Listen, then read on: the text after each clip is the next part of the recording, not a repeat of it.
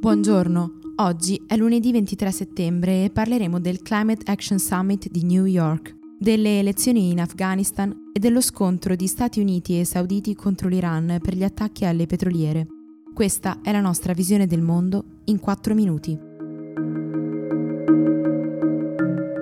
Si svolgerà oggi a New York il Climate Action Summit, l'evento culmine della tre giorni convocata dall'ONU per parlare di cambiamento climatico. Si incontreranno capi di Stato, ONG, imprenditori e attivisti per discutere le strategie da adottare per contrastare quella che è attualmente la più grave crisi in corso nel mondo. Dopo il primo allarmante report pubblicato a ottobre dall'IPCC, l'8 agosto più di 100 scienziati provenienti da 52 paesi hanno concordato nell'affermare che il tempo per intervenire sta diminuendo più rapidamente del previsto. Per questo, come dichiarato dallo stesso segretario generale delle Nazioni Unite, l'obiettivo del vertice è quello di negoziare un piano concreto e realistico per accrescere il contributo di ogni paese entro il 2020, prima di tutto nella riduzione delle emissioni di gas. Da venerdì scorso, poi, si sono mobilitati anche gli attivisti di Fridays for Future, guidati da Greta Thunberg, che hanno indetto i Climate Strikes for Future, una serie di scioperi e manifestazioni organizzati per tenere alta l'attenzione dell'opinione pubblica e fare pressione sulla classe dirigente affinché aumenti il suo impegno per contrastare il riscaldamento globale.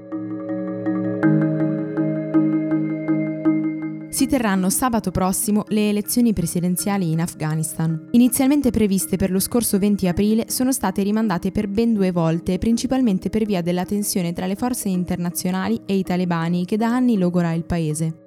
Non si può nemmeno escludere che vengano posticipate nuovamente, considerati gli attacchi che si sono verificati la settimana scorsa e anche in seguito ai quali sono stati schierati 900 poliziotti in tutto il paese. I candidati sono 18, tra cui anche i due principali sfidanti alle elezioni del 2014, Ashraf Ghani e Abdullah Abdullah. Allora, dal momento che entrambi reclamavano la vittoria, si decise di assegnare al primo la presidenza e al secondo un ruolo creato ad hoc, quello di capo esecutivo della Repubblica afghana.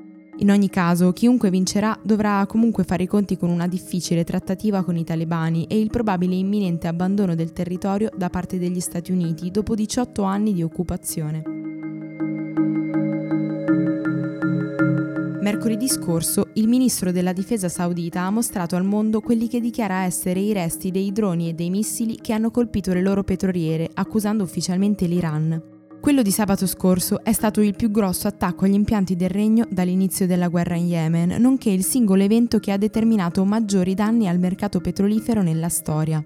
I droni e i missili lanciati contro Abqaiq e Qurais hanno causato la perdita di 5,7 milioni di barili al giorno alla compagnia statale Aramco, il 5% della produzione mondiale. Oltre all'aumento del 10% dei prezzi del greggio, l'attacco ha indotto Donald Trump ad autorizzare, se si dovesse rendere necessario, il prelievo del petrolio della SPR, la riserva strategica di Washington. Da un lato non stupisce che i sauditi abbiano accusato il paese di Hassan Rouhani, gli Stati Uniti, alleati con il Regno e in una feroce guerra commerciale e diplomatica con l'Iran, sono stati i primi a farlo anche prima del ritrovamento dei resti delle armi. Dall'altro però gli esperti avvertono da mesi che la politica ostile di Washington avrebbe potuto innescare una simile ritorsione contro l'Arabia Saudita da parte dell'Iran. Ma a prescindere dai responsabili, quel che è certo è che questi attacchi rallenteranno i colloqui di pace sul nucleare e potrebbero anche indebolire la posizione statunitense nella regione. Molti dei paesi del Golfo, infatti, a cui Washington ha promesso protezione, si aspettavano una reazione militare che nonostante le minacce non è mai arrivata.